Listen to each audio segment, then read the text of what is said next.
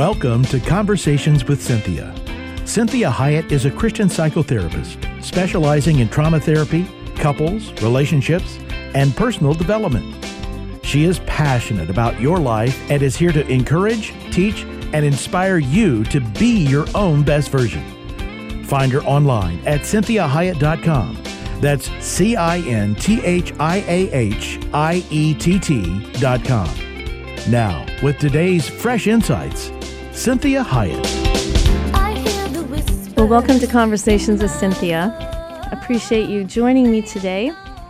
I'm Cinthia Hiett, your host, and we are talking about addictions this week. Last week, we talked all about actually helping the one you love. And this week, we're going to talk about really what it is to love someone that has an addiction. And this is for all the people that struggle with addictions, and there are many of us that do. So I'm glad that you're spending time with me today and, and want to make sure that you listen to that first show because I spent a lot of time talking about what addictions really are, how they occur. We talked about the difference between compulsions, disorders, disease, habits, dependencies, and addictions and addictions in its entirety and how this occurs in a person's life. And much of this truly is a DNA issue. Some people are more susceptible than others. However, you may not have any DNA at all that, that would uh, pre- predispose you to addictive behavior. But if you indulge in any type of addictive substance for any length of time, the body addicts. And once it addicts, stopping that process, going through the process of, of really healing from that addiction, resisting that addiction, is a very painful process. And what we do know about the body, the brain, is once the brain learns that addiction, there's a neural net that is created like a superhighway in your mind and it's similar to if you have a vacuum cleaner plugged into the wall, doesn't do anything unless you turn it on. If you have at any point in time addicted to something, once you do it one time, it turns that neural net on.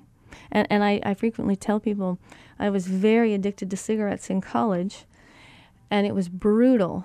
And I quit the day I graduated from college. That was 1985, actually.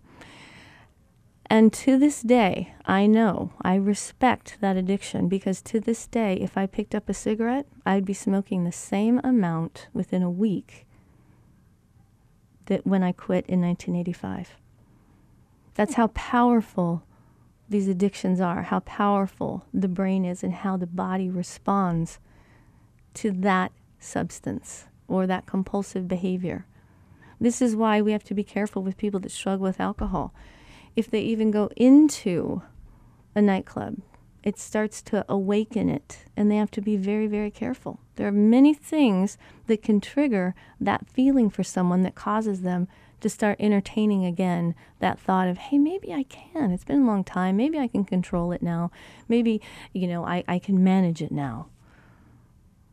And it's very it's a very difficult and painful issue to have an addiction. And we want to really respect it. And we want to really make sure that we are not judging anyone that's struggling with an addiction. It doesn't mean we don't judge the behavior because the behavior is terrible, it's destructive, and it's, it can be deadly. But we don't judge the person's heart. Nobody wants an addiction. Nobody wants an addiction. Nobody's asked their permission when it comes to their own DNA. And it's very, very important that we recognize that God does not judge the addict. And Jesus is very, very clear about not judging people. And it, it's probably one of the most widely quoted of his sayings, even though it's almost invariably quoted in complete disregard of its context, okay, many times. But, but the statement that Jesus says is, Do not judge, or you too will be judged and that's Matthew chapter 7, verse 1. And many people use this verse in an attempt to silence their critics, you know, interpreting Jesus' meaning as, you know, you, you don't have the right to tell me I'm wrong. That's not what Jesus is saying. Jesus is saying, don't judge. This, this means don't judge this person's heart, their mind, their body, their circumstances, their life, whatever has come about to create an addiction and how that has happened. Again, it doesn't mean we don't judge the behaviors.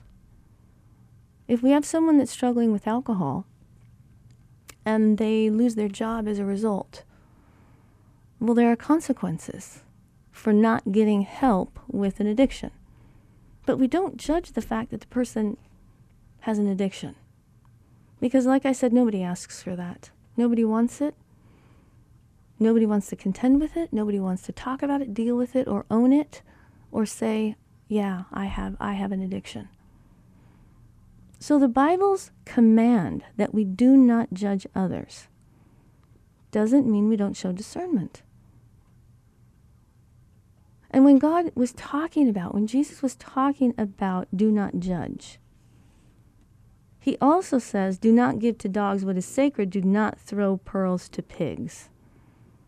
Which means that if someone is struggling with an addiction, there's, there's some discernment as to how we are going to be in relationship with them. This does not mean that we're judging their heart. And so when the Bible commands that we don't judge others, it's important that we judge actions because that there's there's morality and truth that is important part of being discerning. And so the Bible clearly teaches us that truth is objective. It's eternal, it's inseparable from God's character, and anything that contradicts the truth is a lie. But of course, to call something a lie is in some ways to pass judgment. So the judgment is about the person's behavior. Because if someone's struggling with an addiction, they're living a lie.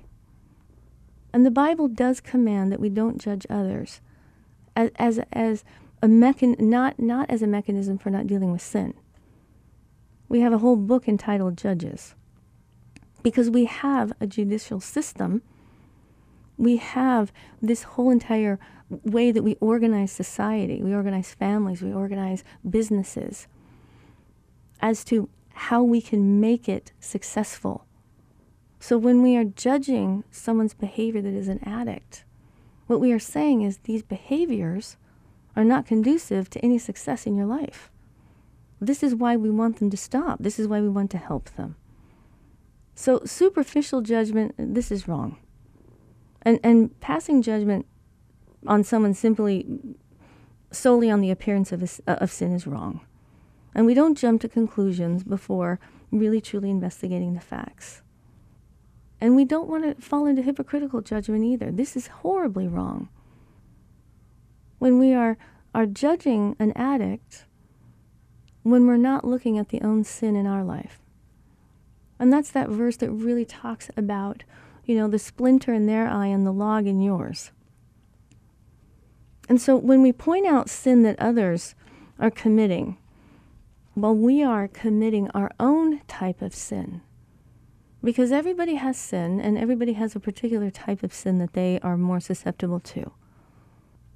So when it comes to judging, we also want to resist being harsh and unforgiving, that we are gentle toward people.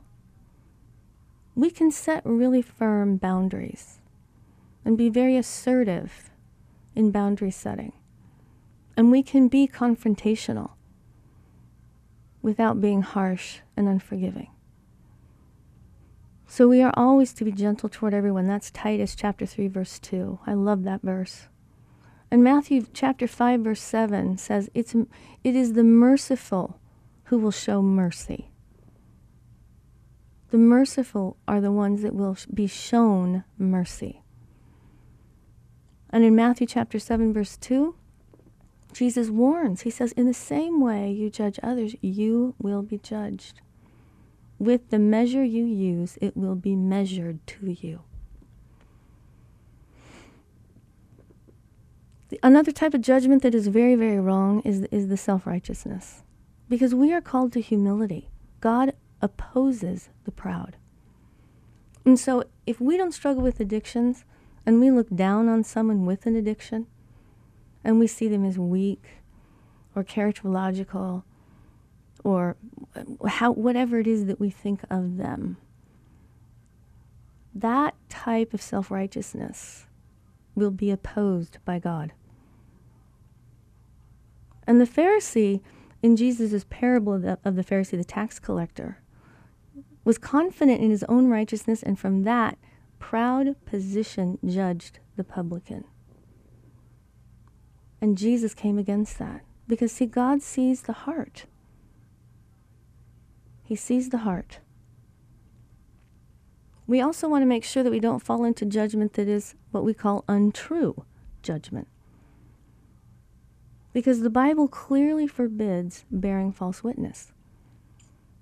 And so, untrue judgment means that we're not to slander people.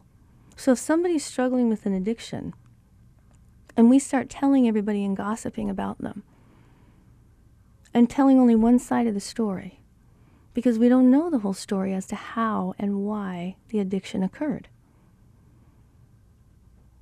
God clearly forbids this. So sometimes we as Christians are accused of judging or we're intol- or that we're we have intolerance when we're speaking out against sin. But opposing sin is not wrong. And an addiction is sin, but not in its entirety. It's a lot more complicated than that. It isn't a black and white issue in that way. Because many times we have we have we have we have veterans that come back that have had horrible horrible injuries, horrible post-traumatic stress syndrome and become addicts. So the addiction absolutely is wrong. It's not helping the situation. But how the addiction occurred is a big part of the story. And so we are really warned against judging others unfairly or unrighteously. And we are to be discerning. And we are to really work on the entire picture of understanding the person before we judge anything about the person. We have to recognize we don't know the whole story. And so we speak the truth in love. We make sure that we are tolerant of people's pain, but intolerant of bad behaviors because the bad behaviors are harmful to the person. So there's a big difference between enabling and giving an environment of grace, mercy, forgiveness, patience, tolerance. So when we talk about this issue of tolerance, the tolerance is think about how tolerant God is with us. If He weren't tolerant, we'd all be dead. So we want to practice tolerance. That does not mean that we are tolerant of bad behaviors because bad behaviors are harmful. So, what that means when we talk about this idea of an excuse versus an explanation. See, people are allowed to explain how they got into the predicament that they did. And it's really important information. When I treat anyone that's struggling with an addiction, it's very important information for me as to how it occurred. So the explanation is very relevant because it's a part of the treatment. It's a part of understanding how to help the person get out of the addiction, overcome the addiction, and stay out of the addiction. So if part of the explanation has to do with, well, I come from a family that has all generation after generation after generation of, of addicts. That's important information for me to know. If there was a traumatic event, and up until that traumatic event, they didn't ever struggle with addictive issues, and the traumatic event that was intolerable to this person, that's important information. So, explanation is very different than an excuse. An excuse is someone that's struggling with an addiction explaining, quote unquote, explaining why they continue to be in the addiction with no effort to get out of the addiction. So, giving excuses for bad behavior doesn't help any of us and really doesn't help someone struggling with an addiction. But an explanation, people are allowed explanations. This is when God says, Come, let us reason together. Though your sins are, were as scarlet, I will make them white as snow. He wants to talk with us about it the same way that when we are helping someone that's struggling with an addiction, they have a right to explain what's happening in their life, what's happening in their psyche, what's going on in their heart, what's going on in their life, as we offer whatever support we are able to give them or help them find the help that they need. When people are struggling to change behaviors, they're allowed time. Excuses are buying time to continue in the addiction explanations are providing time to heal. This is why it's very important to understand that the judgment piece, if we are judging a person, and, and always understand that this is how you know you will judge someone. If you are truly judging someone in the way that God is opposed to, you will feel better than them. You will think you're better than them. It's a one down position. So you're looking down on them. When God sees all of us on a horizontal level, we are all sinners. We are all struggling. We are all of equal value to God. Our sin and our struggles are not all the same. When we're judging, we actually turn it to a vertical position that there are people better than me and I'm better than other people. That's the judgment piece that we really, really want to resist and we want to repent for. Because God is going to be harsher with the person that's judging than he is with the person that, that's captured by an addiction. The addiction piece is being captivated, it's being held hostage, and the person that's addicted needs to be set free. So when you think about how God views the person that is judging versus the addict, it's important that you recognize the amount of compassion God has for someone captured, taken hostage by an addiction. We need them to be rescued, not judged. That doesn't mean there isn't consequences. And sometimes the consequences for an addiction are the loss of relationships they may not be safe enough to be in relationship with. Sometimes the consequences are financial. Sometimes if we if we have spouses, children, friends, sometimes the consequences for the addiction is cutting them off, saying, I can't um, I, I can no longer be in relationship with you if you continue in this behavior that is killing you. That's not being judgmental. That's consequences. And we're going to talk a lot about those, those kinds of differences because it is sometimes it feels like a very subtle fine line as to when I'm being judgmental and when I'm being consequential. Because the consequences does not mean I'm being parental unless I am consequencing a, a child that is struggling with an addiction.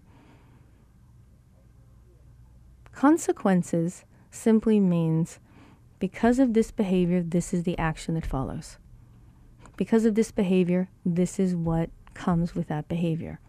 Those are natural and logical consequences. When we allow for natural and logical consequences, the addict has a much better chance of healing than when we are being judgmental, when we are trying to be controlling, when we are trying to make them pay. So I, I want you to, to really think about and understand the power of addictions because addictions a really good way to understand is that it is truly a search for emotional satisfaction. It gives a sense of security, a sense of being loved, it's even a sense of control over life. This is why when we look at explanation, we are saying, what, what's the emotional issue going on with this person? Are they, are they struggling with tolerating negative feelings like loneliness or insecurity or uh, not feeling good enough, not measuring up? Are they ha- is there trauma that they ha- have incurred growing up or recent trauma that they have incurred? This sense of security, a sense of being loved, this is why this is an altered state. Addictions often alter, offer these feelings of security when actually it's also, we, know it's very false because it's a false sense of security. It's an altered state, it isn't real. The gratification is temporary, it's illusory. And the problem is that those behaviors result in a greater feeling of self self disgust. It reduces psychological security. We have poorer coping ability. And this is what addictions have in common is that the very thing the person that is struggling with it feels like it's giving them is the very thing it's stealing from them. So, this is why when we are looking at addictions and not judging, this is why we are wanting to understand what's going on with the person. And so, addictions, if you really consider the fact that addictions are holding a person hostage, and God came to set the captive free. This is why God has so much mercy and grace.